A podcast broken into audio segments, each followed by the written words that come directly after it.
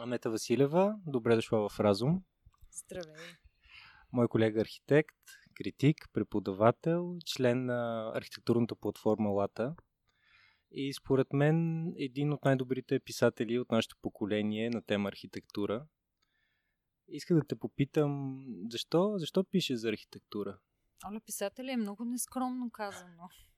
Защото винаги съм вярвала, че архитектурата трябва не само да се прави, ами трябва да може да се говори и трябва да може да се пише. И тия три неща някакси правят разказването за архитектура по-разбираемо на всички останали, които я потребяват. Защото архитектурата не е нещо, което остава заключено само в нашата тясна експертна област. Абсолютно всички са крайни потребители на архитектурата. Винаги това излиза като въпрос пред архитектурната критика. Много е любопитно как обект на оперативна критика обикновено са други области на изкуството, литература, музика, но ти можеш да избираш песните, които да слушаш, книгите, които да четеш. Можеш да избираш да отидеш на една постановка или не, но не можеш да заобиколиш архитектурата. Тя е навсякъде около нас и е непреодолима. Тя формира средата, в която съществува всеки, не осъзнавайки често тия сложни процеси, които формират тази среда. И архитектурната критика прави точно това. Тя обяснява през резултата сложния процес, обстоятелствата, които са довели нещо да изглежда точно така, както изглежда е на това място, по това време и как би могло да бъде другояче.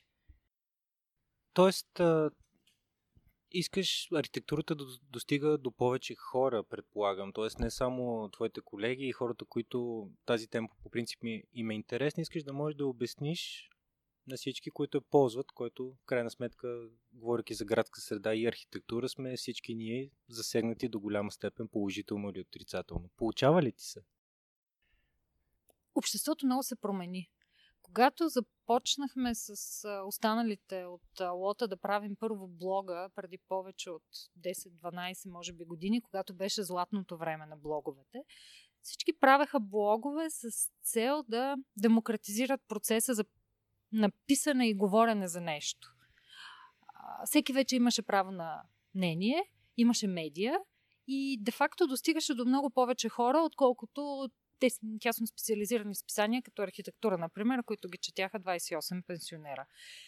Той е демократизиран процес на говорене, не само за архитектура, за всичко, което епохата на блоговете направи през нулите, плавно прелява в епохата на социалните медии, която промени правилата на играта. Но езика и темите се промениха още през нулите, според мен.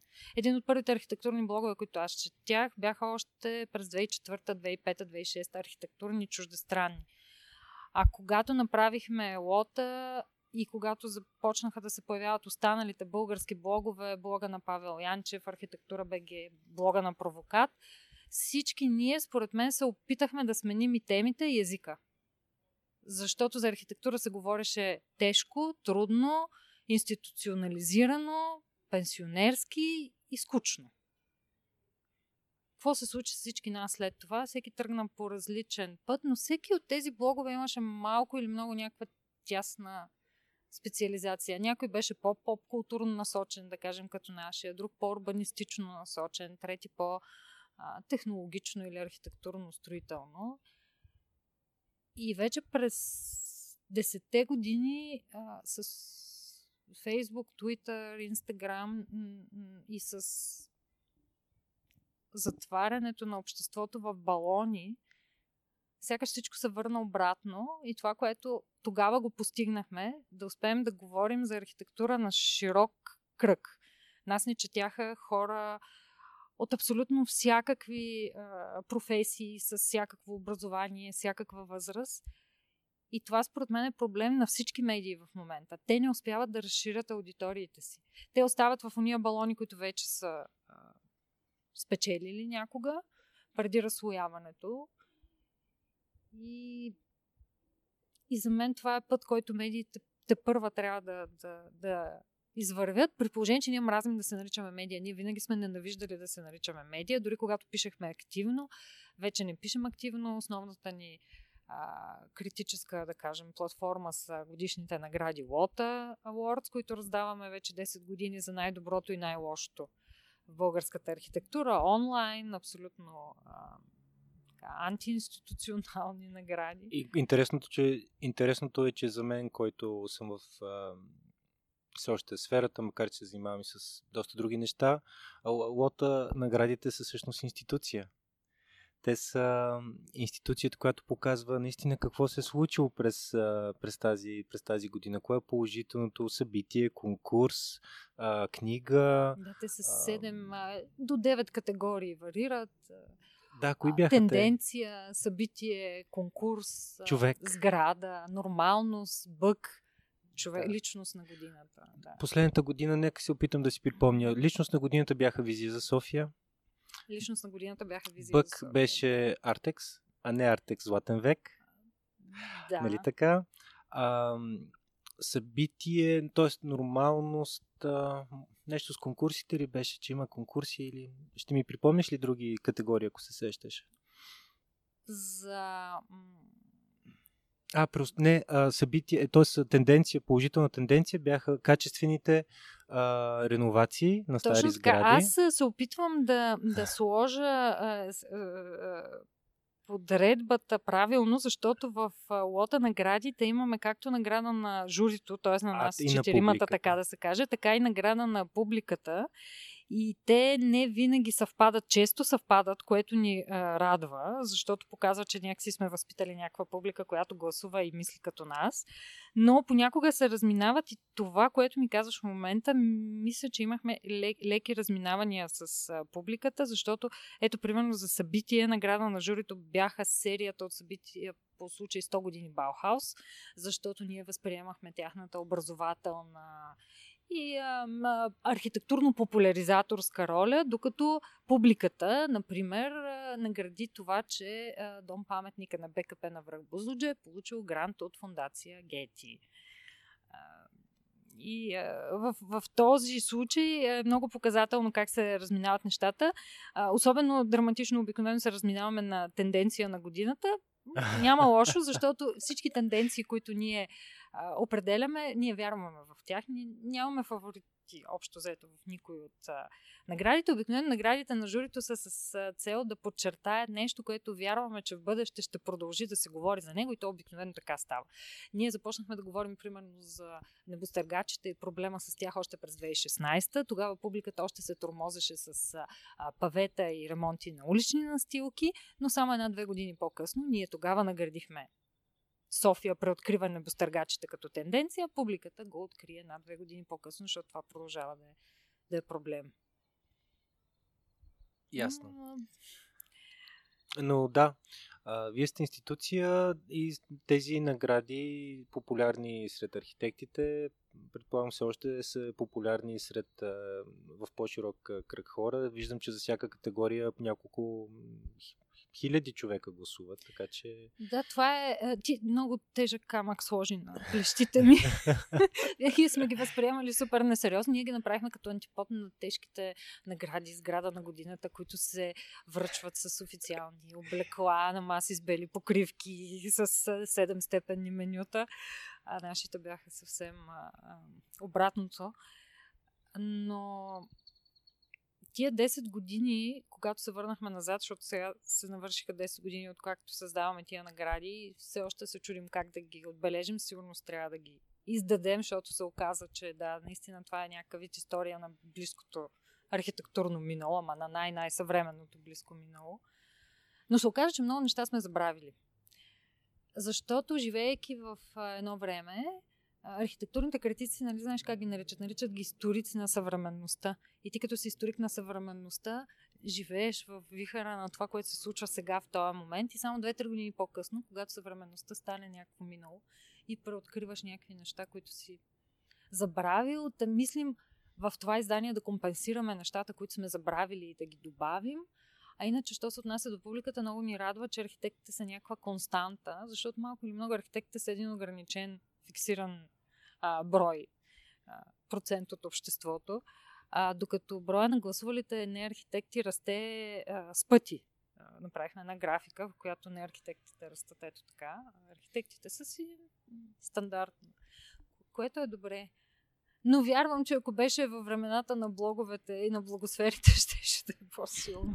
Това е много интересно. Значи ти говори за тази демократизация, т.е. за времето, когато наистина всеки откри, че има своя медия, всеки има право да говори и изведнъж всеки започна да говори. И сега тази какафония и тези балони, с които сме обгърнати, защото ние преди малко с теб си говорихме кой какво е правил, се оказа, че ние се опитваме, аз активно се опитвам да съм във връзка с твоите проекти, предполагам ти с моите, но ето се оказа, че даже и ние просто не можем да разберем. И сме от един и същ балон и пропускаме пак неща. Пак не сме в час един с друг.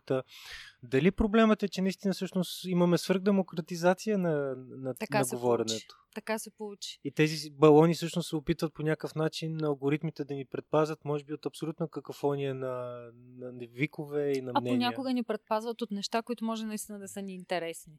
Абсолютно. Имаше някаква степен на усилие, която адулите, блоговете и сайтовете, личните сайтове изискваха. Трябва да положиш усилие да подредиш една информация, да я илюстрираш, да я представиш, да я качиш на някаква платформа. Социалните мрежи много, много улесниха процеса, което е и за добро, и за лошо, разбира се. Аз съм далеч от идеята да правя анализ на медийната среда. Сигурна съм, че Колумбия университет и останалите правят докторски дисертации от 10 години на тази тема. Но в момента, за да те чуят, трябва да крещиш супер силно. И пак не е сигурно, че ще успееш да надвикаш общата тълпа. И не съм сигурна, че някои теми се струва да се крещи за тях.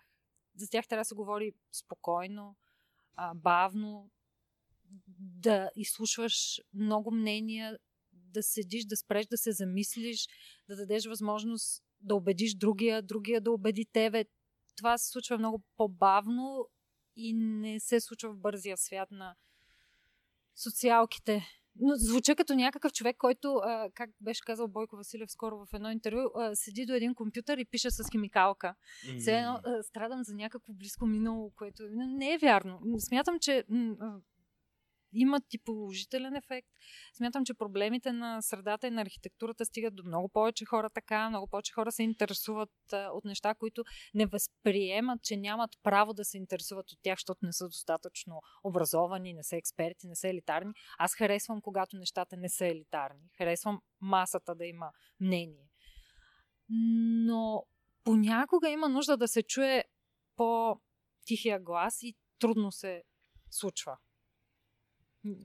Трудно се случва. Този подкаст всъщност ти ме попита защо го правя, защото смятам, че наистина има нужда от разумен диалог и всъщност абсолютен типот на социалните мрежи, един безкрайно дълъг разговор между хора, които са по-склонни да се съгласят, т.е. даже и да са на различно мнение, но склонни на разумен диалог и всъщност един експеримент именно в тази насока. Дали нещо, което не е викане, не е ярко емоционално мнение, а е просто размисъл,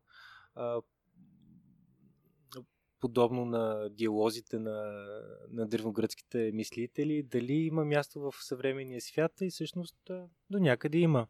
Подобно. Смятам, че подкастите са тази следваща фаза.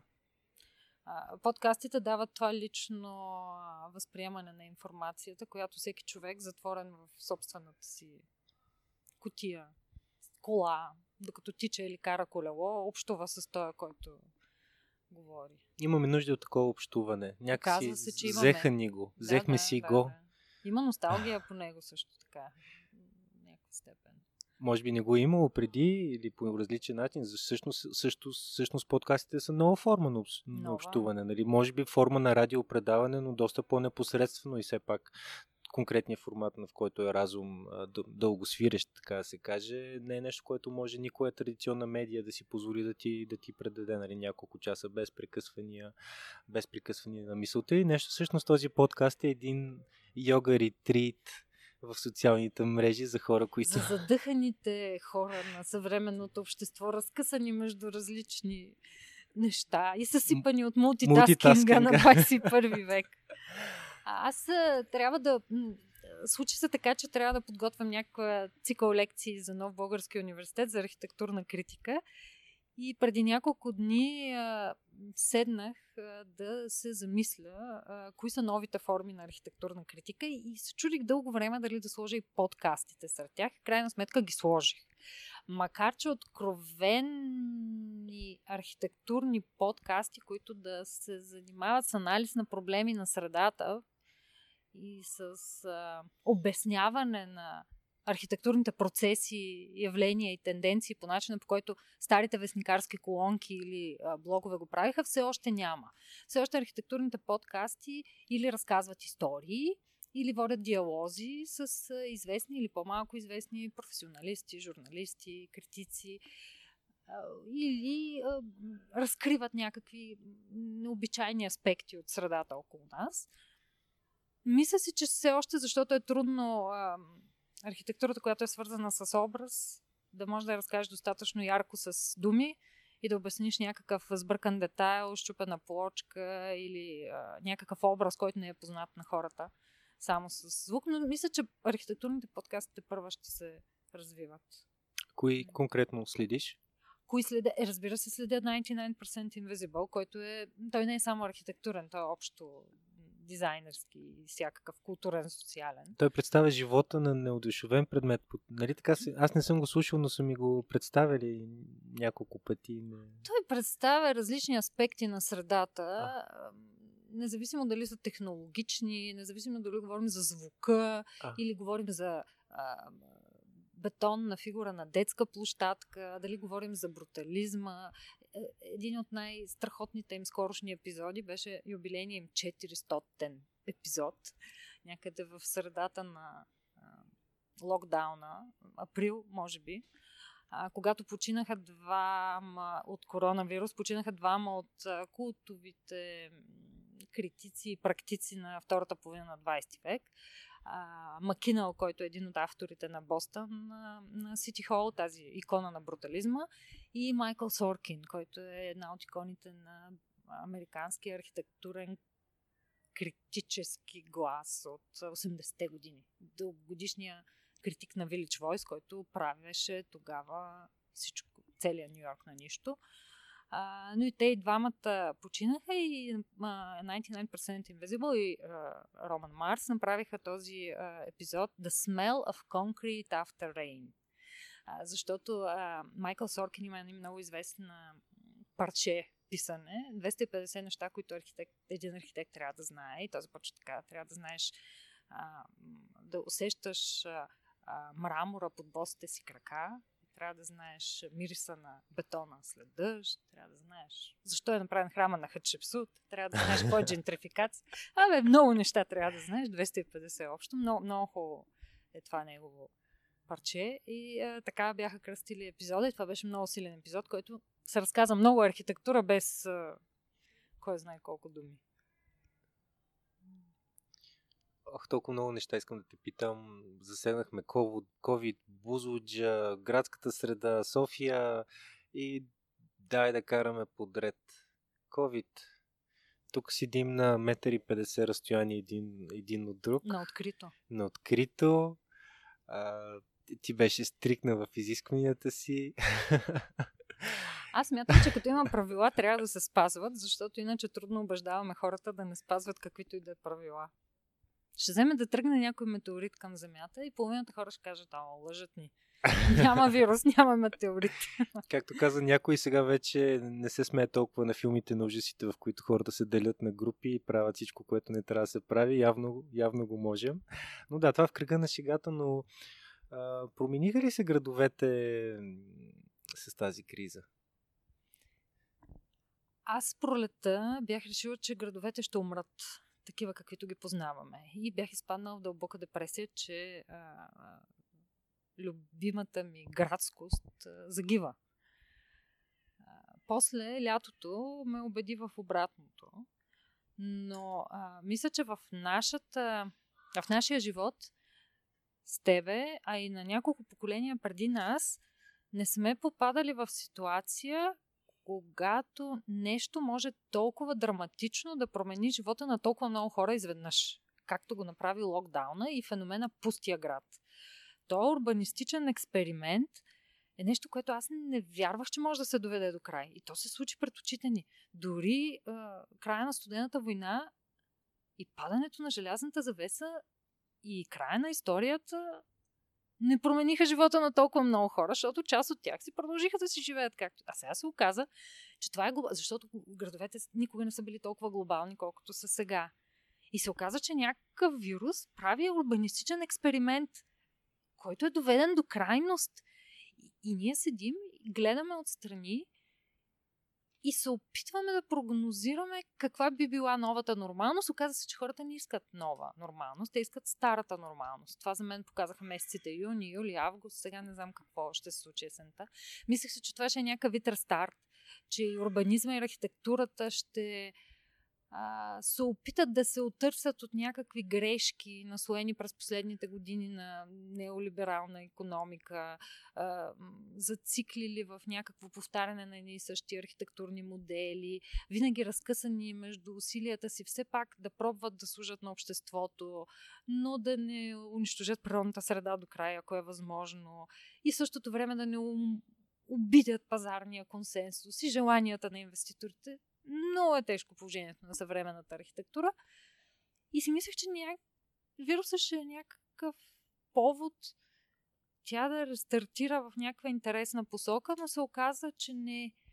Аз в една статия в Капитал, мисля, че писах за пустите градове, но там цитирах един мой много близък, възрастен и много мъдър журналист, който тогава някъде през май каза: мислех си, че хората ще намерят нов път, но се оказва, че дори когато пътя свърши, дори когато асфалта е изронен и настилка вече няма, те ще искат да се върнат назад и дори през откриването на миналото да направят някакво бъдеще, което е очудващо за мен, но може би е разбираемо. В крайна сметка промените плашат всички. Имаш предвид при нас или по принцип? Имам предвид по принцип, да. Смятам, че вече много от българските проблеми са глобални. С това съм се убедила последните 10 години. Или, след 2007 ставаме все по-глобални. Без проблемите тротуарите. Са ни все по... Управете тротуарите. Глобални. Ами тротуарите в Нью-Йорк са пълни с дъвки. Отвратителни са. Знаеш колко са мръсни. Надстъпани черни дъвки. Имаше промени. Аз архитектура не се занимавам. Занимавам се с градска среда. За слушателите казвам, ти знаеш. Имаше доста промени по света. COVID, велоалеите, например, един пример. Освобождаване на цели пътища, пешеходни улици. Просто затваря с улица, за да могат хората да ходят на необходимото им разстояние един от друг. Съгласна съм. И конкретно в Европа, всъщност. Нямам глобален поглед. Не само в Европа. Мобилността беше една от големите теми, която излезе във връзка с пандемията, и смятам, че промените са положителни. Смятам обаче, че пандемията някакси сложи на стероиди неща, които къкърха като проблеми преди и даде повода те да се решат по-бързо. И тази тънка нишка на екологията, което пак е свързано с по-малко автомобили в градовете, повече пешеходци, повече велосипедисти. Обаче излезе друг казус за компактността. Защото екологично ние сме съгласни, че бъдещето на градовете все пак са компактните градове, спрола и събърбията не действат добре, големи инфраструктури, малко застрояване, голям въглероден отпечатък и така нататък, но хората бягаха от центровете на големите градове, те продължават да бягат. И според мен това проблем урбанистите тепърва ще трябва да го решават. Не знам. Опитвам се и слушам постоянно, даже преди няколко дни слушах един Monocle, The Urbanist е другия подкаст, който слушам на това издание Monocle. И там урбанисти обясняваха, че не трябва да се плашим от компактността, че няма доказателства, че хората в центровете на градовете имат по-висок процент заболеваемост, отколкото в малките населени места. Малкото са... Или са съпоставими. Центровете са и различен тип хора обикновено. Да, но е факт, че психологически някакси хората започнаха да странят. Може би защото се загуби привлекателността на големия град, която не е само в улиците, тя е в събитията, в културния живот, в тези непринудени неща, които за момента все още се правят принудено, опосредствено от COVID протоколите. И тази принуденост в общуването с хората, и ние не се здрависваме, не се прегръщаме, все пак живеем на Балканите, трябва да се прегръщаме и да се целуваме по улиците. Това е толкова естествено. Хареса ми как мислиш в тенденции, т.е. ти казваш нещо, което ще стане нещо, за което аз не съм мислил, особено в нашия контекст български, нещо, което може би ще стане очевидно в близките години, именно точно това бягство от големия град, защото новите професии, дигиталните професии, те нямат нужда от концентрации. Нямаме вече заводи, нямаме вече и офиси големи. Въпреки всичко, строителната индустрия ще реагира бавно, но ми се струва, да, че ще дойдат големи промени не само в офисите, не само в центъра на града, но като че ли жилищната архитектура ще се промени радикално. И предполагам, че тези небостъргачи, които никнат в момента, ще бъдат само кратковременен проблясък на тази свръхконцентрация, която е сила сама по себе си. Колкото повече неща концентрираш на едно място, толкова по-привлекателно и силно става то. Така е, тя е безспорен плюс. Като цяло. Безспорен плюс. Всички ние, които обичаме да живеем в градове, затова живеем в тях. От друга страна, разстилането и всъщност предполагам, че голяма част от нашите зрители и слушатели, по-скоро, не могат да си представят степента, до която това нещо е наистина бич в някои страни. Страни, които доскоро са имали огромен, на пръв поглед, несвършаем ресурс, енергиен и пространствен, именно Америка, т.е. Щатите и Канада, Австралия и всички тези страни, които просто растяха неограничено и всеки можеше да вземе това, което иска, къща и съответно да пътува 2 часа примерно до работа и да се върне обратно. Това е нещо, което при нас за щастие не успяхме. Ние заради нашата ретроградност, до някъде забавено развитие, не до някъде, но забавено развитие, успяваме да се спасим от най-големите бичове на европейските и на западните градове, безкрайните магистрали, безкрайните мъртви полета от паркинги, бизнес квартали, които са мъртви нощем, пропускам ли нещо, но от друга страна не се учим от грешките им. Каква ми беше мисълта, че всъщност хората вече бягат от града. Не успяхме да го заобичаме. Сега стана скъп, стана скучен. Скучен. Хората си задават въпроса защо и как. Скучен за хора със семейство, примерно, с хора, които биха искали да прекарат повече време по качествен начин, някакси уравнението става твърде сложно. Пътуване, задръствания, ти си част от ти не страдаш от това задръстване, ти го създаваш, защото си скло. От друга страна, ако имаш 2 деца, ти нямаш друг избор.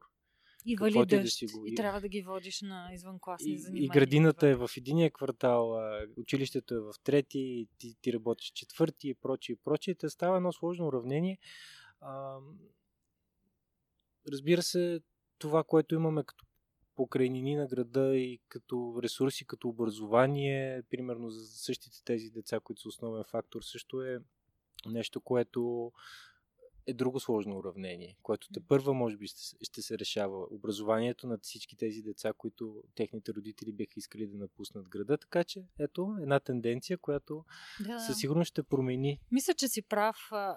Може би моето очакване е да се променят бързо нещата след пролета. Ще бъде оправдано тяхното бавна промяна. Съгласна съм, че най-вероятно ще се преосмисли офисната и жилищната архитектура.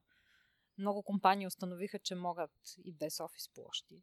Ще бъде голяма революция, според мен, ако се случи това, което казваш, и тези офисни кули се превръзнат в жилищни кули. Това би било много голяма промяна в градовете. Начина, по който хората оценяват града и много важният аспект с образованието също е нещо, което очаквам, че трябва да се промени. Аз чакам да видя как тази криза, изкристализирайки всички проблеми на образованието, стандартното, не само в България и не само начално, средно, но и висше, ще доведа до промени. Ще се окаже, че някои неща е добре да се учат дигитално, други не, че могат да се търсят нови форми, че знанията днес могат да минават по различни начини. Но може би ще стане по-бавно, отколкото ми се иска. Въпросът е, че испанският грип бил 2 години, вероятно и коронавирусът ще продължи 2 години и след това може и да не се случат част от промените, които биха могли. Но пък велоалеите ще останат построени, което е добре. Ето Париж вече имат над 900 км. И Ани Далго продължава да строи, само се възползва от пандемията, за да набере нова и нова... Добър повод е, да. Да, популярност и оправдание, което е супер. Хората не искат резки промени, но че ли наистина си промениха менталитета? Компаниите, да, но самите служители. За много хора се изгуби смисъла за... Един конкретен пример, да, от всичките аспекти на промяната. Много хора изгубиха смисъла да пътуват 1 час с градския транспорт, блъскани като сърдини, разбира се, в час пик, за каквото и да си говорим, за който и град да си говорим, за прекарат 9 часа, работейки в него само 5, в най-добрия случай, с хора, които може би не харесват чак толкова много, и след това да се върнат 1 час и след това да започнат същото отново на следващия ден. Усетиха, че може по-добре, може по по-различен начин и всъщност...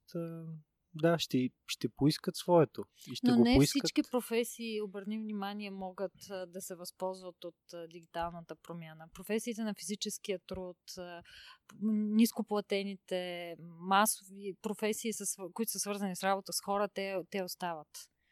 И за тях продължава да съществува час пик. А те ще трябва да последват хората. Но да, разбира се, дигиталните професии... За тях беше по-лесно. Аз отново си влязах в балона. Да. Абсолютно. А хората във фабриките? Хората във фабриките, да. Все пак има фабрики. И те са клъстери на вируса, казват. Но пък те не са и в центъра, на града. Гледах преди няколко дни едно видео в Deutsche Welle, което обясняваше колко много драматично се е променил Ню Йорк през последните месеци и как е станало изключително неприятно място за живот. Нещо подобно на оня Ню Йорк от края на 70-те и началото на 80-те, който познаваме от шофьор на такси, примерно, филма.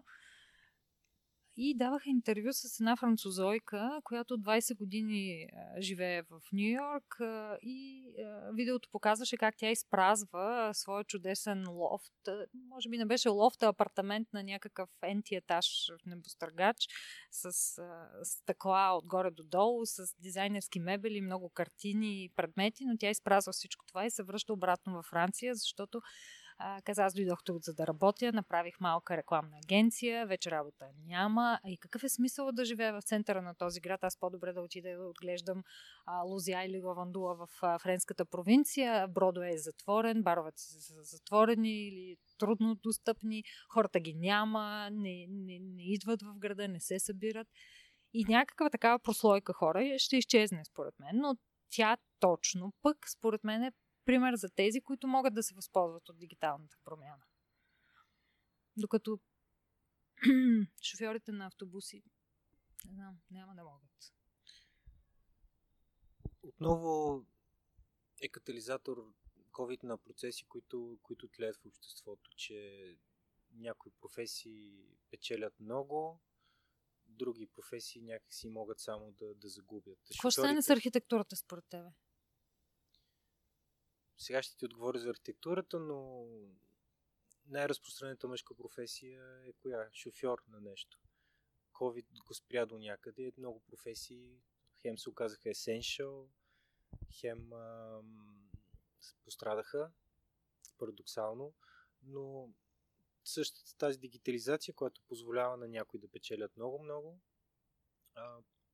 може да унищожи, например, скоро време, с примерно с автоматизираните коли, всички тези шофьори, примерно, на градски транспорт. Доколкото знам по новата линия, ватмани или как се наричат тези хора, които управляват новата линия на метрото, хората, които я управляват, тя е до голяма степен автоматизирана, те са там до някаква степен като fail-safe. Те не са основният движещ фактор по тази линия. Може би греша, но със сигурност това е бъдещето. И нещата ще се променят все повече и повече. Тоест много от тези хора има много какво да загубят. И, тоест, освен COVID, тоест COVID беше до някаква степен демо-версия на някои неща, които ни чакат. Да, той беше катализатор със сигурност. Защото, замисли се, велосипедното движение и пешеходците дават решението за кратки и средни разстояния. Устойчивото развитие на градовете трябва да е свързано и с устойчиво развитие на градски транспорт, но да, той може да е автоматизиран. И това дава по-големите разстояния. Точно така, или товарни превози, разбира се, транспорт, логистика. Тези неща трудно бих се решили само с велосипеди и не трябва да забравяме, че всъщност от тези велосипедни алеи печелят едни и губят други, а тези, които печелят, обикновено имат по-силен глас и повече ресурси. Също и с образованието. Дигитално образование, да, прекрасно е за тези, които имат ресурсите и подготовката да участват в него, но за други класи и за други тип хора може да е истинска катастрофа и просто отказ от всякакъв начин те въобще да участват в тази дигитална нова икономика, която все пак дава криле, дава свобода, но ако си с съответните умения да се възползваш от тях. Да, напълно съм съгласна. Така че всъщност обществото може да изкристализира брутално, когато обществото изкристализира, т.е. изкласи на имащи и нямащи, до голяма степен радикализира се. Знаем, че това винаги близките 2000 години е водило до една революция, в която нещата се нормализират. И не го казвам като един пророк Doomsayer и използвам думата Doomsayer във вече втория епизод. Но да, очакват ни интересни времена. А какво ще се случи с архитектурата? Ти ми кажи, защото архитектурата е професия, която евентуално би могло да се възползва от дигитализацията. Творческия процес архитектурен би могъл да бъде дистанционен, няма никакъв проблем, но архитектурата е тясно свързана и с производството на материална среда, т.е. строителния, архитектурно-строителния инвестиционен процес трудно може да бъде дигитализиран. Или би могъл, пък защо не? То това е другия ужас на нашата професия и индустрия. Когато изкуственият интелект и роботите изместят строителните работници, изместят дори проектантите, защото биха могли по алгоритъма на Spotify, например, да ти направят много добра колекция от помещения, които да формират къща. Това е още по-далечна тенденция, според мен. Ние с теб бяхме това поколение, което спечели от тази дигитализация отново. Тоест, аз и ти сме хора, които като цяло печелят от доста неща, които се случват. Как спечели нашето поколение? Просто дигитализацията и автоматизацията с софтуерните продукти влезе и ние точно бяхме на възраст, която съвсем естествено да поемем новите изисквания, по никакъв начин това да не ни затрудни, да ги прегърнем, да ги използваме и да до някаква степен съвсем лесно да намерим нашето място на пазара, на пазара на архитектура, измествайки стари поколения, които просто не можеха да се адаптират. Парадоксално всички тази автоматизация, която се получи, тя не намали работните места, а ги увеличи поради проста причина, че изведнъж произвеждането на архитектура от гледна точка на планове, проекти стана по-трудоемко и се изискваше много по-голям ресурс, за да произвеждаме също с нещо, което в крайна сметка имаше същия резултат, защото в крайна сметка каквото и да правихме ние, колкото и да беше точно до хилядна от милиметъра на нашите чертежи. В крайна сметка строителите си го строяха по техния си начин до 5 см допуск. Точно така. Но ние произвеждахме изключително точни чертежи, изключително много, изключително фотореалистични визуализации и парадоксално за един кратък, но ярък период от време имахме много работа, именно защото сами си я създадохме. Да, а подобри ли се средата? Защо винаги се говори, че съвременната архитектура е в криза тогава? В криза ли? Да, това постоянно се повтаря от последните 30-40 години. В криза била. Не се създава нищо ново, рециклират се нови стари модели. А добре, не е ли това резултат от по същия начин, в който стоманодобивната индустрия в криза? Как е в криза тя? Ами просто всичко, което ни е нужно, едро и направено от стомана, извлечена стомана и преработена, вече го има. Нали? Нашите градове са построени в Европа. Нали? Не знам какво се случва по други места в Азия, по света, естествено Китай, на нашето последно, може би, убежище на едрата архитектура, но ние тези градове си ги имаме и то кризата е съвсем естествена. Спомням си, тези градове са построени от класове архитекти от по 20 човека. А когато с тебе завършвахме, бяхме 100 в пика, в един момент, когато университетите им плащаха на глава и държавните поръчки бяха огромни, имаше 200 човека. Тоест, просто имахме едно свръхпроизводство и свръхналичие на архитекти. Италия, страната, в която много-много набляга на образованието на учениците от гледна точка на дизайн, архитектура и изкуство, което е похвално и ги пали на тези теми, на тези красиви професии, но там е потресаващо количеството архитекти. Може би един от 11 човека някъде, може би не чак толкова потресаващо много, но огромно количество архитекти. Никой от архитекти, които познавам от Италия, не се е занимавал с архитектура. Аз съм чела и са ми казвали познати, че те учат архитектура с ясното съзнание, че шанса да практикуват, да строят е много малък. И затова те се занимават с всякакви други неща. Те са психически подготвени още докато учат да се занимават с всякакви други периферни архитектурни дейности. Инсталации, изложби, сценография, какво ли не още. Да. От друга страна, знаеш, и между другото тук може и за конкурсите да си, за влагането на човешки ресурси в неща, които няма да дадат достатъчен продукт. Това ми е една друга любима тема до някъде.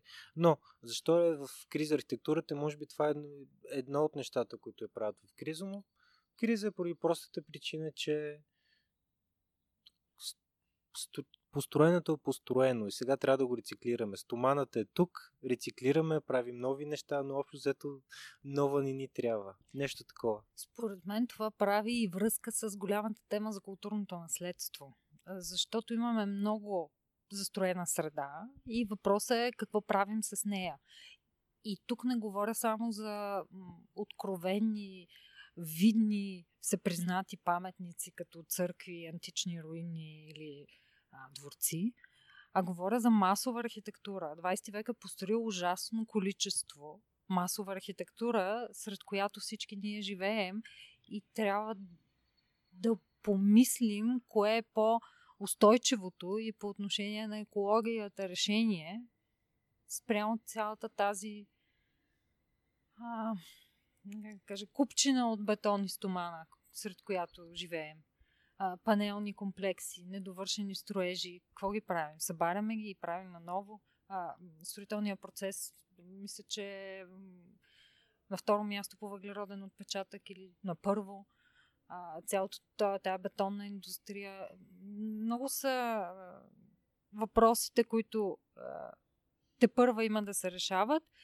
И въпросът е дали пазим грозна архитектура и я преизползваме. Тоест дали преизползваме това, което вече имаме, или строим наново и си разчистваме полето да правим нова и нова красива архитектура. Според мен това е и още една от причините, но тя е във връзка с това, което ти казваш, за кризата на съвременната архитектура. Тя не е намерила своята идентичност. тя не започва на чисто като модернистите. Тя не се връща обратно към историята и многообразието на малкия мащаб, историчността и така нататък на постмодернистите. Тя е дошла в някакъв период на много голяма икономическа активност, ресурси, глобализация и в един момент остава в ступор. Не знае как да продължи нататък. Каква е целта? Тя какво иска да направи? Модернистите искат да направят хората щастливи. Бъркат. Случва се. Утопиите се провалят, а ние какво искаме да направим? А това е добре. Миналия епизод си говорихме за бъдещето. Как всъщност цялото общество е загубило усещането си за бъдеще, за отиване на някъде, за изграждане на утопия. Тоест, струва ми, че предишната... Демодирано е. Утопиите са демодирани. В тях има някакъв плам към прогреса, който вече съвременното поколение седи и го гледа така леко подигравателно. Цинично. Скептично. Да се палиш за нещо не е чил. Да. На нашето време най-тренди. Ето втората криза на архитектурата, до която стигнахме, че не мечтае. Тя няма ни се дава поле да мечтае. До някаква степен всички архитекти са мечтатели. Според мен. Или може би не е толкова секси да решават проблемите, които са належащите проблеми на нашето време. Ние наистина имаме сериозен екологичен проблем. Имаме сериозен проблем как да правим устойчива архитектура. И това не е да правиш небостъргачи с автоматични штори, с кастъкла и не знам си какво още по логиката на Норман Фостер. Дори той... Фаус на архитектура на технически език. Добре. Дори той започна да се променя и да се само контролира по някакъв начин. И това не е толкова привлекателно. Тия проблеми не са толкова привлекателни. Да, спомням си, имаше едно студио, на което беше възложено да построи ново крило на училище. И след изследването, което са провели в училището, са разбрали, че не е нужно да има ново крило, а просто могат да направят различни звънци по различните етажи, така че децата да не си пречат едно на друго, когато излизат от часовете. Тоест, това е едно решение, което със сигурност струва хиляди пъти по-малко от самото крило, но и ги лишава ги от възможността да бъдат велики архитекти. Това е, може би, ето третия проблем, до който стигнахме, че ние трябва в момента да донагласяме неща, което определено не е толкова велико, като това, което егото би искало от един архитект. Виж, архитектурното его е устойчиво. Може да се променя света, да се променя средата, в която живеем, но от хилядолетия архитектурното его е много силно. И желанието да построиш и да оставиш нещо след себе си, според мен е вкоренено във всеки завършваш архитект. Всички искаме да оставим нещо след себе си, не е ли така? Или някой спасяват от това? Може би всички хора като цяло. Всеки иска да има смисъл, разбира се. Но аз често се опитвам, макар че бях разочарована последната година, но да видя логиката на големите, да кажем, маркери, които демонстрират развитието на архитектурната култура в глобален мащаб, като наградите Притскер, например, които последните няколко години се даваха на маргинални архитекти. Само разкажи за тях. Наградите Притскер, да, за нашите слушатели са архитектурния Нобел, който се дава веднъж годишно на архитект, който е направил много за развитието на архитектурата, архитектурната култура, света и хората изобщо. И те се дават от чикагското семейство Притскер от няколко десетилетия и най-известните архитекти, някои от най-известните са техни носители, някои от най-известните не са, точно като с Нобелите, но последните години наградите отиват не при стари архитекти, добре познати имена, като носители вече били Ленцо Пиано, Норман Фостер, Заха Хадид, и така нататък, а при архитекти, които да, известни са, но са известни с това, че работят на локално ниво, че са по-социално ориентирани, като индиеца Балкришна Доши или пък като каталунското студио, което е много RCM архитект, с които са много тясно локално регионализирани, така да го кажа. И Алехандро Равена, мисля, че за Притскер, който социална пък, архитектура, нали? Се занимава активно с социално, той пък е някакъв вид социална суперзвезда вече станал. И Арата Изодзаки ме изненада в интерес на истината миналата година. Този японски, да кажем, авангардист, който след това стана постмодернист и то от гадните. И сега не знам какво прави, сигурно по... Постмодернист от гадните. Да, от тези, които са с по-мо. Не, от забавните постмодернисти, но може би тези големи награди показват някаква тенденция, че не е необходимо да се награждава его. Знам. А последни бяха две дами, мисля? И последни бяха двете ирландки от Графтън, които също са много събрани, скромни, съзерцателни. Те правят образователни сгради в интерес на истината много. Университети, училища, участват много в конкурси и те бяха последните кураторки на Венецианското архитектурно биенале преди вече 3 години. Което се състоя, не това, което се отложи. Не това, което се отложи, а това, което беше 2018 година. И то е било на тема образователна архитектура. Не, то беше на тема свободно пространство. Free space беше темата.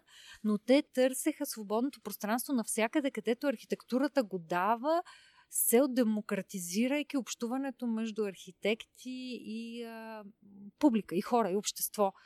И в техния манифест беше даден за пример, например, Палацо Пити Стротно, едно италианско известно палацо в Флоренция, ако не се лъжа, което има малка пейка до входа, където хората да застават. Сега дали тая пейка е била, за да може хората да сядат, докато другите обитават палацото, или за да се наблюдават хората, които искат да влязат, няма значение.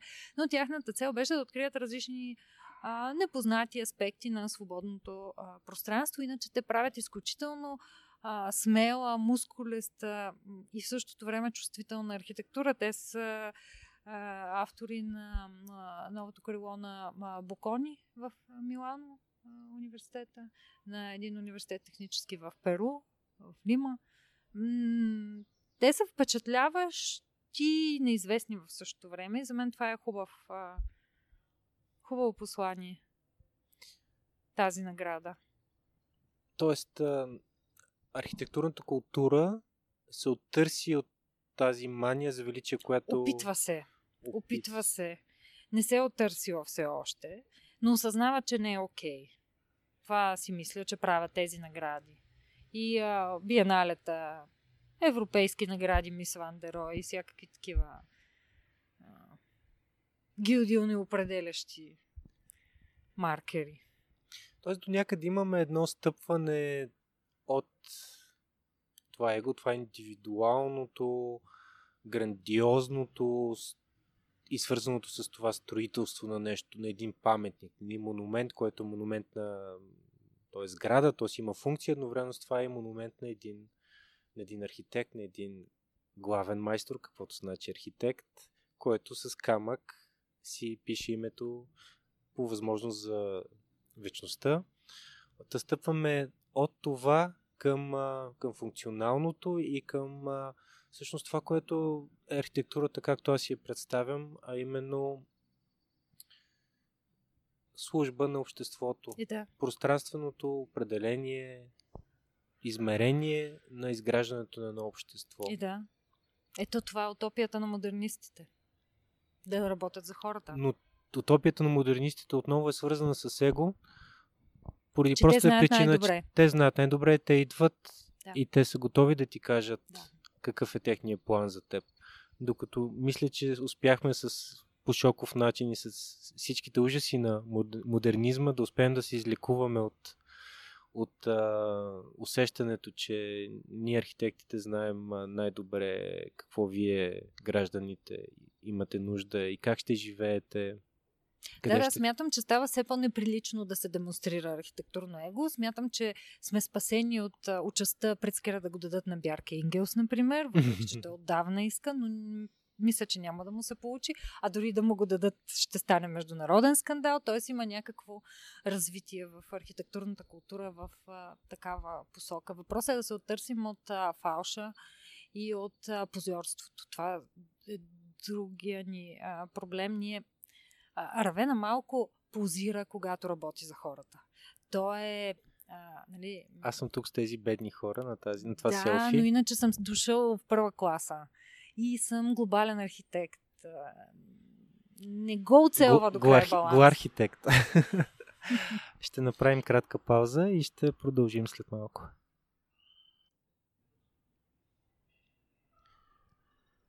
И да се върнем в български контекст. Са тъмната част на подкаста. Какво не ни се получава много архитектурата, май, на нас, архитектите и българите като цяло? Може ли се генерализира по такъв груб начин? Ох, това е много провинциално генерализиране. На нас, нали, все нищо не ни се получава. Нямаме известни изобретатели. Там имаме двама, с които се гордеем. Нямаме литератори, нямаме архитекти. Нямаме не, че имаме. Глоархитекти. Не, че нямаме, но нямаме, да. Не съм сигурен, че ако произведем някой стар архитект, това ще има кой знае каква позитивна... Не мисля, че имаме капацитета да произведем стар архитект. Един Бярке Ингелс, който да отсвети света. Това още докато се опитвах да анализирам какво прави българската социалистическа архитектура по-различна от останалата в източния блок и в целия свят по това време. Това покрита твоята докторантура? Да, макар че са четели едни и същи изписания, поне в източния блок са се обменяли много информация, но и през желязната завеса със сигурност. И са копирали, доколкото могат, каквото могат, но никога не сме успели да произведем големи архитектурни жестове. Имаме една Бузлуджа, която е най-известната българска сграда изобщо въобще и която наистина е някакъв абсолютен жест, тоталитарен, строителен, какъвто решим да го наречем. Но всичко останало не успява да стигне до оная крайност на съветските санаториуми, на радиото в Братислава, на монументите в Югославия или на сградите в Нов Белград. И мисля, че това е някаква културна специфика на българската архитектура. Сигурно би могло и по-широко да се каже за останали сфери, но за българската архитектура съм се убедила, че тя много се страхува от крайностите, много се страхува от драматичните жестове и винаги някак си одомашнява всичко и го предъвква и го прави някак си по-разбираемо, по-лесно смилаемо, по-малко смело, по-малко крайно. И като теглиш чертата, накрая не успяваш да произведеш проект, който да шества из страниците на списанията или да печели европейската дори награда Мис ван дер Рое, макар че, ето сега това е един друг проблем на най-съвременната българска архитектура, напоследък награди Мис ван дер Рое, това са европейските награди за нова архитектура, които се дават веднъж на 2 години, награждават обикновено проекти, свързани с публична среда, с градски пространства, с социално отговорна архитектура. Примерно последния проект на Лакатон и Васал в Бордо, които правят изключително успешна реконструкция на стари социални жилища с повишаване качеството на живот, по много фин и деликатен начин, обновяване на огромен жилищен комплекс. И ние това, което губим в момента, не мисля, че още сме загубили изцяло шансовете да го постигнем, но това, което не успяваме да постигнем в момента, е да се включим именно на това ниво. За мен не е проблем, че сме пропуснали ерата на стар архитектите и на големите проекти, но ми се иска да не изпускаме тази нова вълна. А това от домощняване, което имаме, дали е проблем на гилдията, отново банална тема. Народопсихология, това е общ проблем. Имаме го...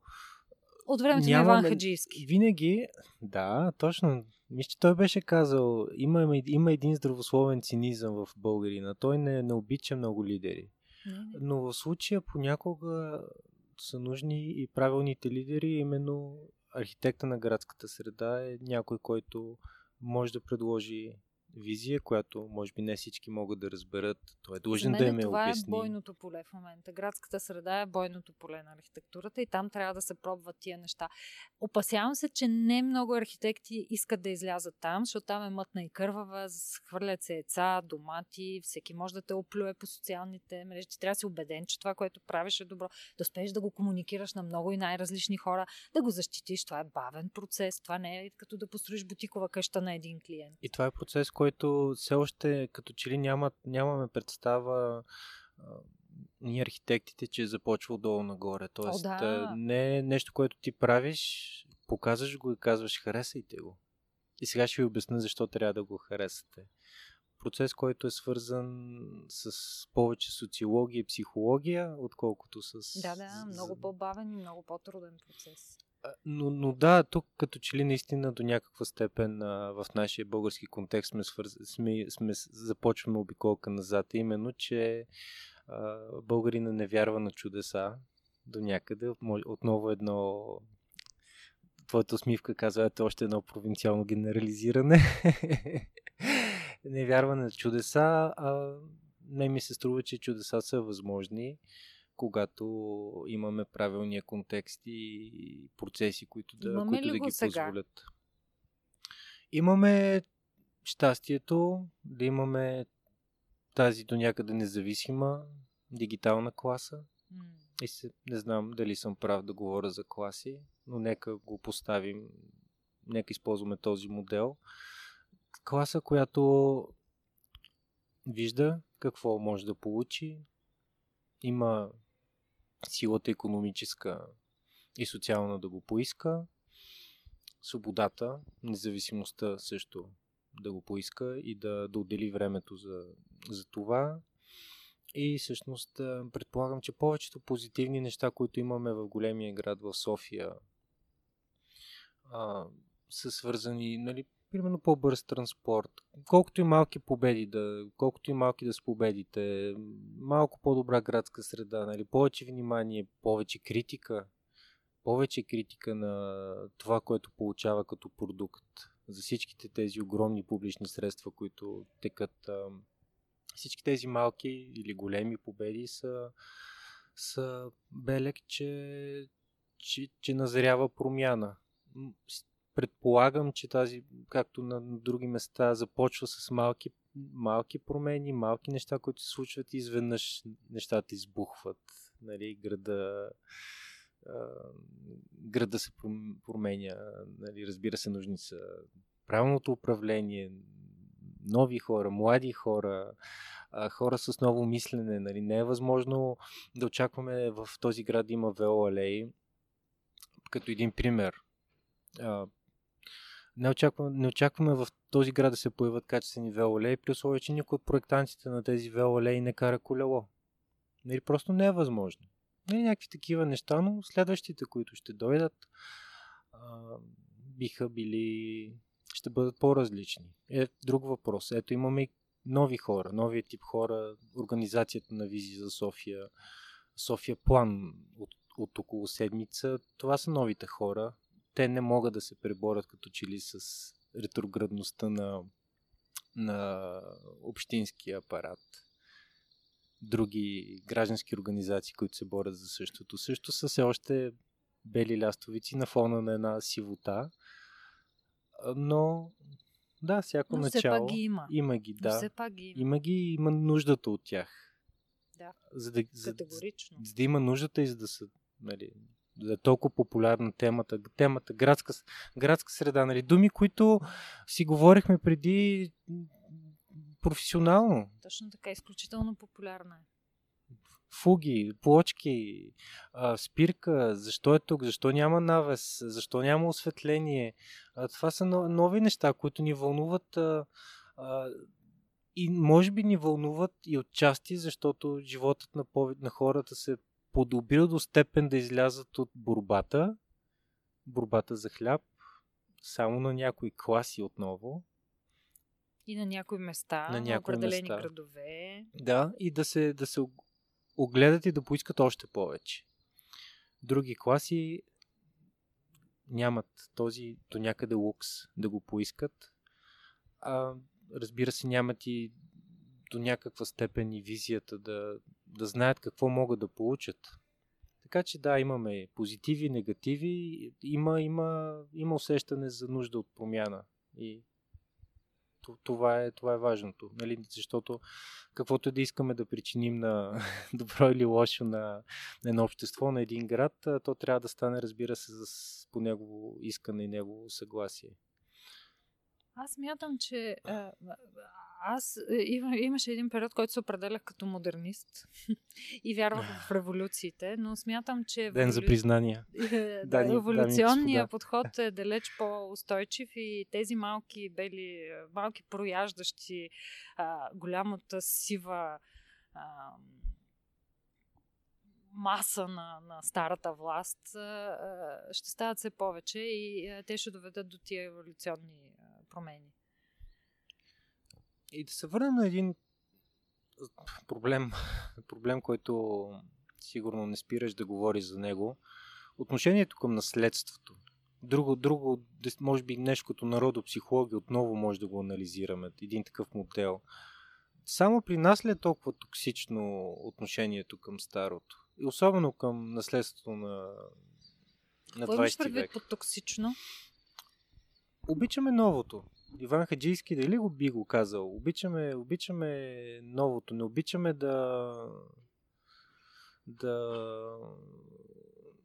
Не обичаме да пазим. Да. Не си ли забелязала една друга тенденция, която тече опорито последните близо 10 години? Всички плачат за старите къщи.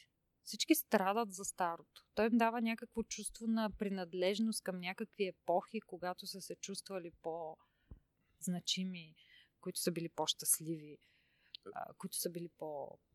Романтичната представа за миналото, както винаги, да. Мисля, че хората стават все по-чувствителни на тема културно наследство, но отново избирателно...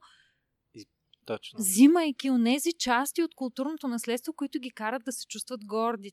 Те не се чувстват горди от джамиите, нито се чувстват горди от панелките, нито се чувстват горди от Бузлуджа, част от тях.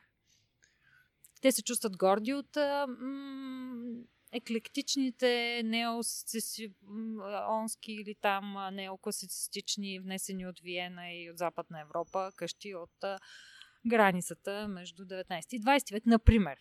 Или от смелите жестове на жилищното кооперативно строителство през 30-те години. Отново, от една страна, да, като цяло обществото ни има този поглед назад към определени романтични представи, периоди, които възрожденския най-малкото. Тя ги пропуснах изобщо, защото те според мен са вкоренени още от дълбокия соц, от късния дълбок соц, че трябва да се гордеем с траките, с второто средновековието и замъците и с нашата възрожденска народна архитектура. Тези пък, те според мен още в началното образование се вкореняват в съзнанието на хората и това е непреодолимо. Така е. Да, това е непреодолимо. Но наследството е нещо многопластово и съвременното опазване все повече разширява аспектите на това, което наричаме наследство. Разширява времевите граници. В интерес на истината, нашия закон за културното наследство с всичките му негативи е един от най-прогресивните по отношение на времевия период. Ние нямаме граница. Ние можем да обявим за недвижимо културно наследство сграда, построена и вчера. Ние нямаме този период от 20-30 години или както беше преди промяната 2009 година, 50 години. Време, което да мине преди нещо да се обяви за недвижимо културно наследство. Но разширяват се темпоралните граници, разширява се обхвата, разширяват се нещата, които могат да се определят като наследство и се запазва това многообразие. Нали, целта на опазването е да опазим многото слоеве, всичките култури на едно място. То не чисти. Да, но моята докторантура, знаеш, беше на тема индустриално наследство на 20 век. И пишейки аз просто виждах за нещата, за които пиша, за Кремиковци, за захарна фабрика, за завоите в покрайнините на София, за тези в Княжево, тези от социализма и тези от късния период преди от 30-те години и преди социализма. Просто усещах, че не само усещах, а виждах как докато пише думите за тяхната ценност и за възможните начини те да бъдат запазени и адаптирани, те се разрушаваха и до голяма степен те вече са разрушени. Двата ми най-големи примера са захарна фабрика и Кремиковци. Двете вече съществуват само като понятия, като снимки мои и чужди и като всички много загубени идеи, които можеха да се случат там. Да, тази избирателност. Имаме го и отново генерализиране. Не успяхме да се научим, че като общество, не като класа. Всички заедно не успяхме да се научим, че историята не се повтаря, че всички нейни аспекти са важни и крийки се от нея, се крием от себе си и не успяваме да разберем нито себе си, нито своето минало, нито своето бъдеще. И ако може би фабриките са отвъд погледа на повечето слушатели на този подкаст и отвъд повечето, в крайна сметка, граждани на един град. Ето един друг, доста по-лесен за визуализиране проблем, монументите на социализма. Бузлуджа, 1300 години, България, паметника на съветската армия. Кой трябва да обясни и как да се случи този процес, когато е толкова емоционално и политически наситен от цялото нещо? Дали имаме шанс, дали има някаква промяна в последните години в тази насок? Аз ще се върна една стъпка назад към това, което губим, преди да стигна до жегата на политическите дебати покрай монументите. Азбучна истина в опазването е, че то е най-ефективно тогава, когато има обществено съзнание за ценността на обекта. Тоест обществото е признало, че нещо е ценно, то разбира, че трябва да остави това ценно нещо за поколенията и държи то да бъде опазено. Именно в това е образователната функция на опазването, популяризаторската. Ние не просто създаваме режими, не просто говорим за ценности на сградите, ние обясняваме как то може да помага вместо да пречи. И затова опазването е едно надбягване с времето. Защото ако обществото вече разбра, че старите къщи, които са изключително ценен слой от развитието на всеки град, европейски пък със сигурност, който има по-стара от 100 години история, към тях, ако обществото осъзнае, че трябва да добавим и слоя на социализма, а защо не и слоя на постсоциализма, т.е. наследство са не само мраморните площади или детайлите на парапетите, на подлезите по ТНДК, но наследство са и графитите в същите тези подлези, така както Бузлуджа е ценна не само с героичния бетон на късния социализъм, но и с разрушението, с избодения портрет на Тодор Живков, с графитите на входа, с всички тия множество аспекти, които показват развитието на времето и развитието на обществото. И за мен това е пътя към опазване и към успокояване. Аз не държа да се успокоява дебата покрай монументите. Мислех, че е по-добре той да бъде спокоен. Не съм убедена. Няма лошо да има различни мнения. Лошо е, когато дебата стигне до такава непримиримост, че никоя страна не слуша другата и резултатът е за мен архитектурна и градоустройствена загуба, като събарянето на 1300 години пред НДК, който беше съборен в условия на изключително поляризиране на обществото. Дори да може да е малка прослойка, може да са дизайнери, архитекти, политици, културолози. Нямам представа кои бяха най-изправени един срещу друг тогава. Но не е редно да решаваме проблемите на градската среда по чак толкова полярен начин. Мисля си. Ето това не беше проблем на градската среда. Как да не беше проблем на градската среда? Формалният повод беше реновиране на цялата зона около НДК във връзка с предстоящото европредседателство, председателството на Съвета на Европа. Формалният повод, да. Моята интерпретация на този паметник беше, че той е една чудесна представа за бъдещите поколения, за проблемите на социалистическата държава. Нали, за мен символа, който той носеше и който вече на по-младите слушатели няма как да го обясним, показваше опитите за монументност, монументалност, грандиозност, които до някъде се проваляха в детайла в изпълнението. И беше много силен от тази гледна точка. Но не успяхме, тези, които искаха да го запазят, разбира се, те не са имали, може би същите, някои от тях просто държаха този социалистически паметник да остане. Всеки имал различна интерпретация, но ето факт е, че един човек на 20 години в момента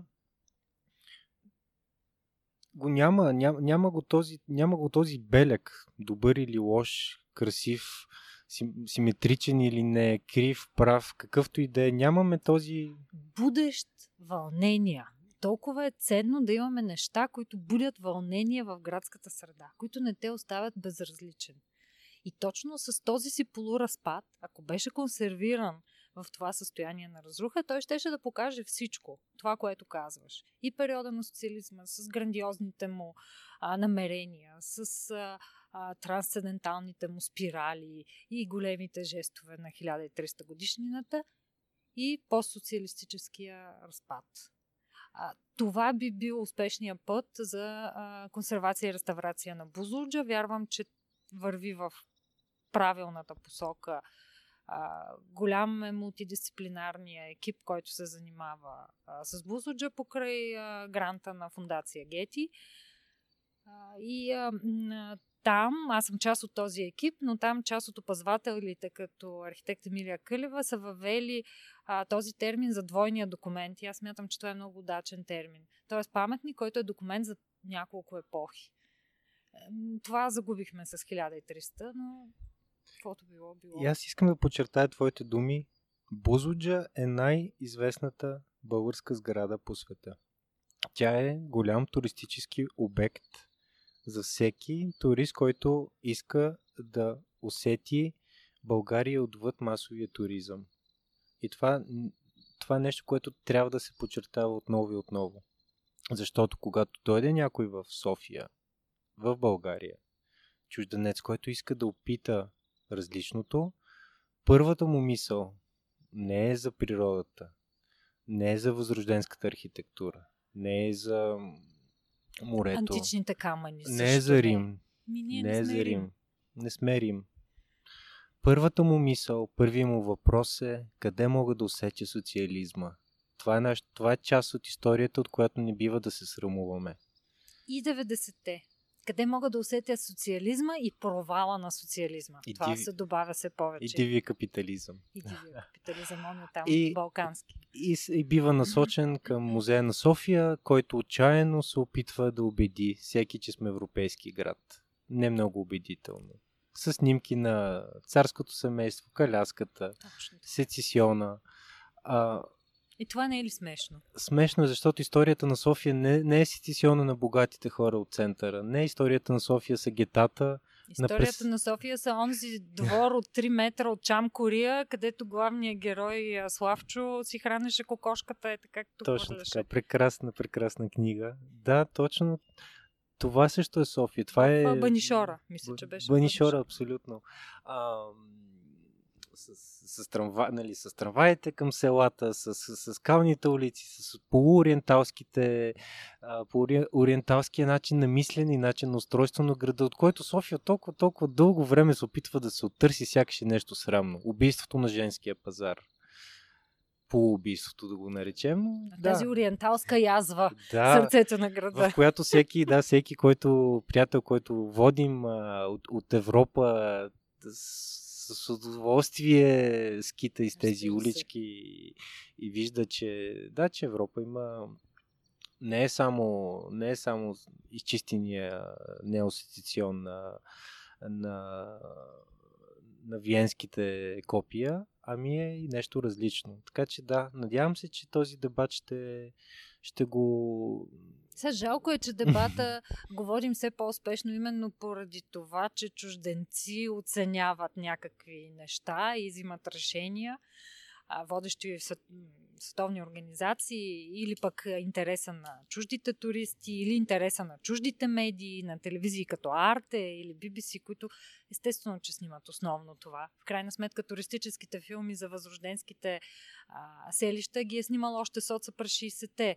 Аз обичам да пускам този филм на една британска телевизия от 65-та година «България, страна на розите». Така че, докато сега не е, сега се снимат много по-различни неща и трябва да го приемем. Жалко е, че идва отвън, но това е риска на малките култури. Уважаваме това, което казват до някъде големите братя.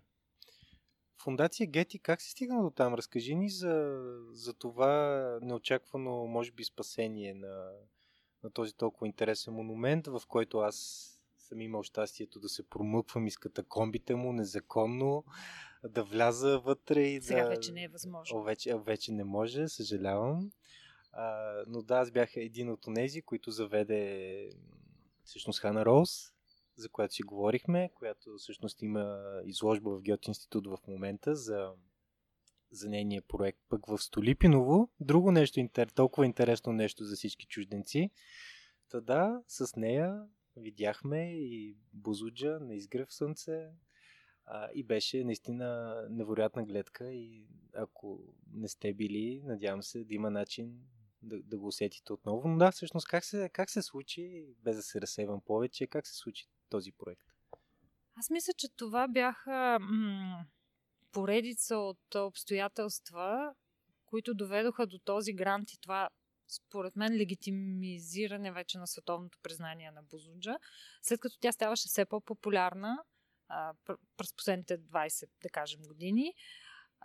След това голяма роля изигра изключителната активност на Дора Иванова, една студентка от Берлин, която после създаде фондация Бузлуджа и направи много за пиара на монумента, но той си вървеше успоредно с проекта още на Никола Михов, Forget Your Past и всички останали фотокниги, които винаги включваха Бузлуджа.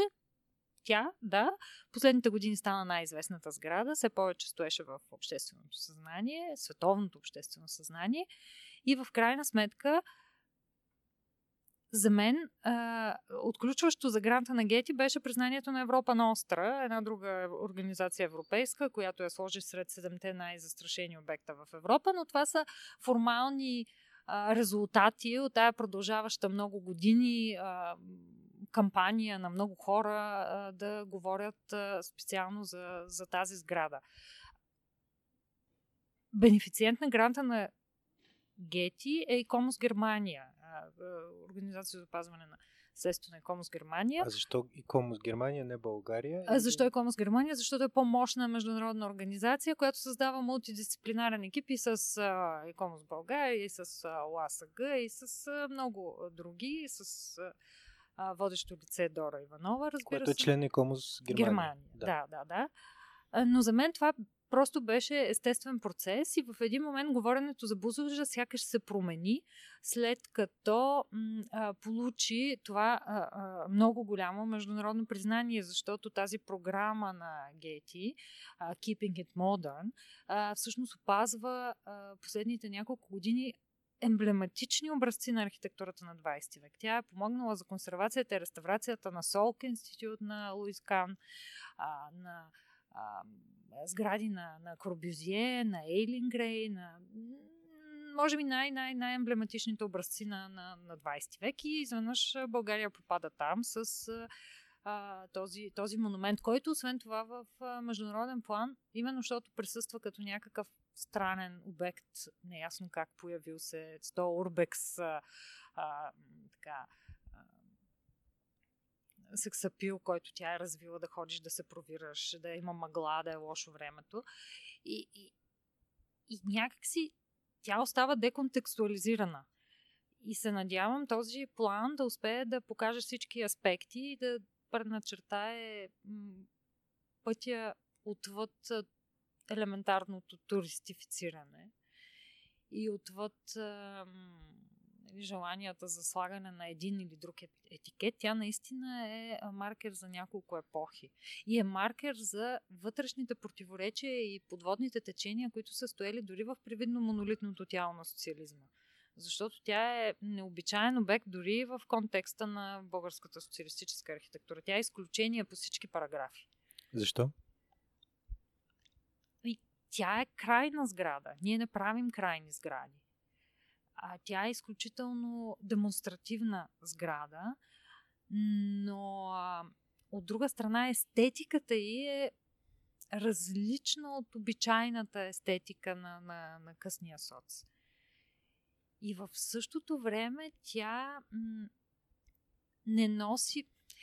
Има нещо националистическо в нея, което е в противоречие с привидния интернационализъм на лявата идея, но България от друга страна след 70-те години много рязко се национализира, което ще избухне и в възродителни процеси и така нататък.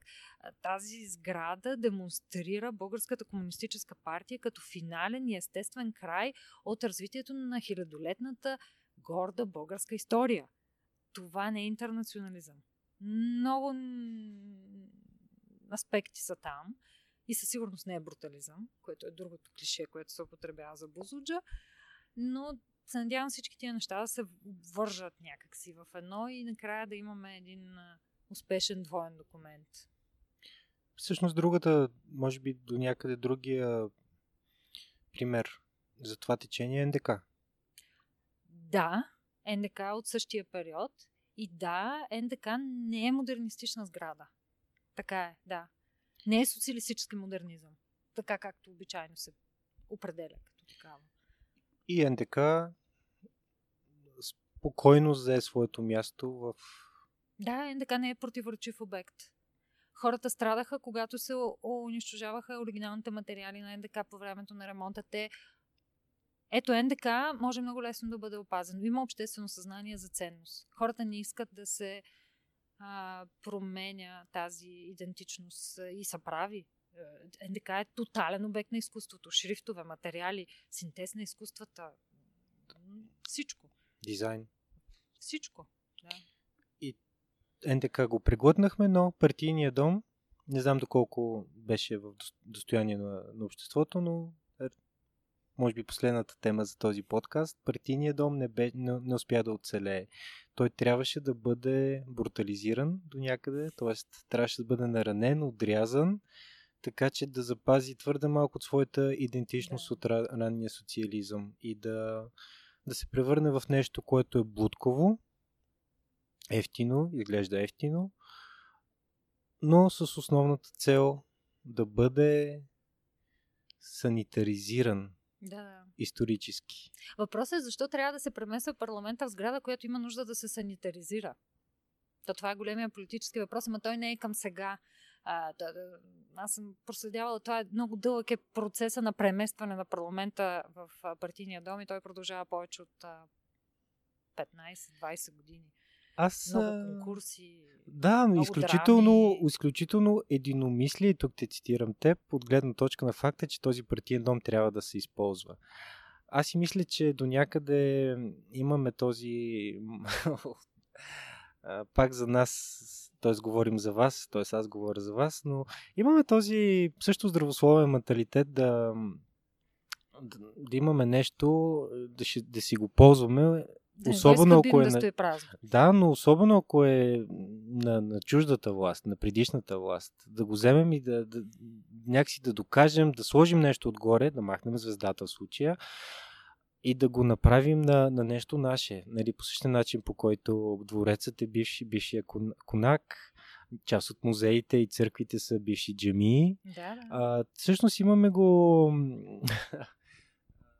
Чинично казано да си го припикаем, да си го припознаем. Та, според мен огромната сграда на ранния социализъм до някаква степен е и трън в очите на всяка нова власт. И не искаха хората, които взимат решение да допускат този паметник, защото тя до преди месец беше само паметник, който стоеше до някъде гордо в този триъгълник на властта и все още беше част от него, да запази символното си значение. Искаха да получи ново символно значение, за съжаление не успяха да изиграят архитектурния жест по най-красивия начин. Архитектурния жест е тотален фейл и според мен това е проблема, че архитектурното решение е много безхитростно и без въображение. Аз съм давала, той е много банален пример с Райхстага, и той също има много сложна съдба, но там реконструкцията на Фостер беше жест. Докато тук е несмело и компромисно и в крайна сметка не получава нито едно от двете. Нито ликвидира символа на властта с предишната и на режима с жест, нито създава някаква уважителна културна среда като към някаква ценност недвижима. За мен беше излишно усилие цялото това нещо. Вредно усилие. Да, беше вредно, усилие, разбирам го като бих подходил по същия начин, нали, бих го преизползвал. Да. По същия начин, но не е по начина по който се случи.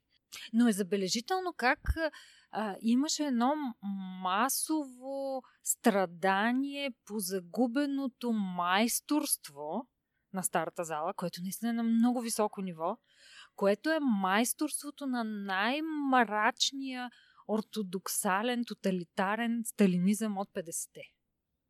И има носталгия по това. Да, но все пак това е майсторство...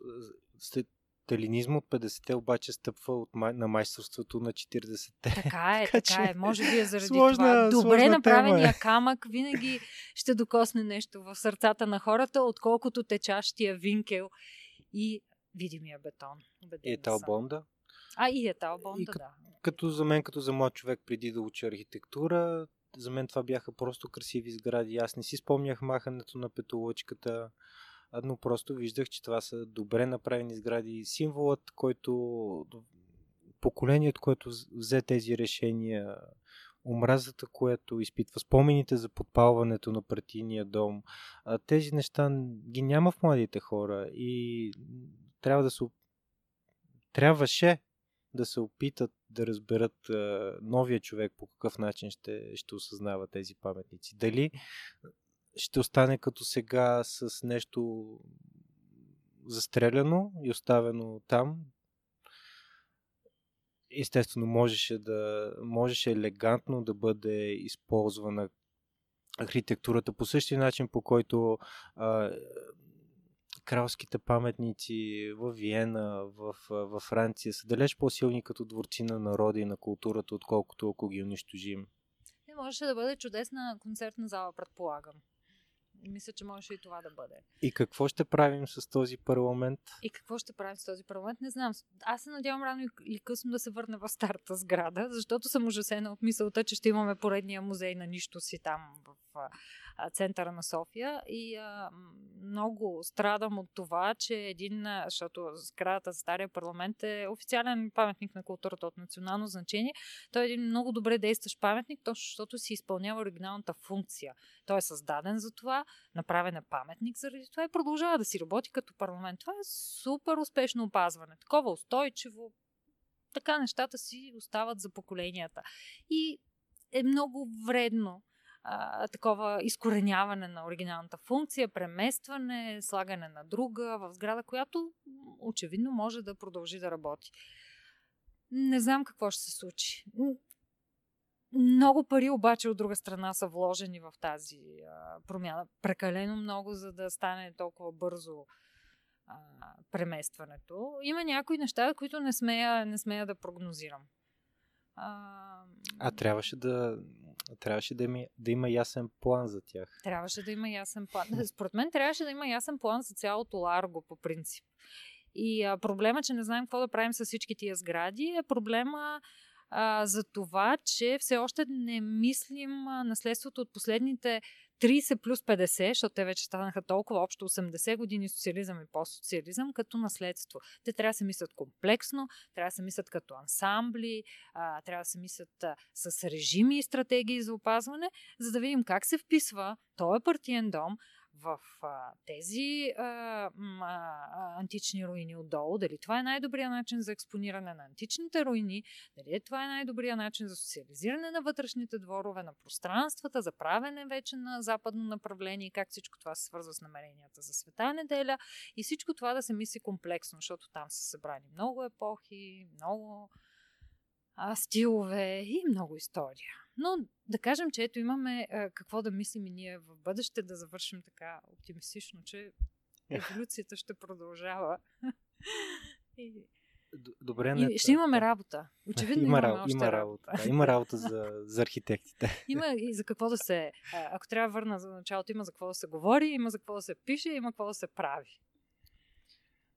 Къде човек може да научи и да прочете повече за това, което ти мислиш?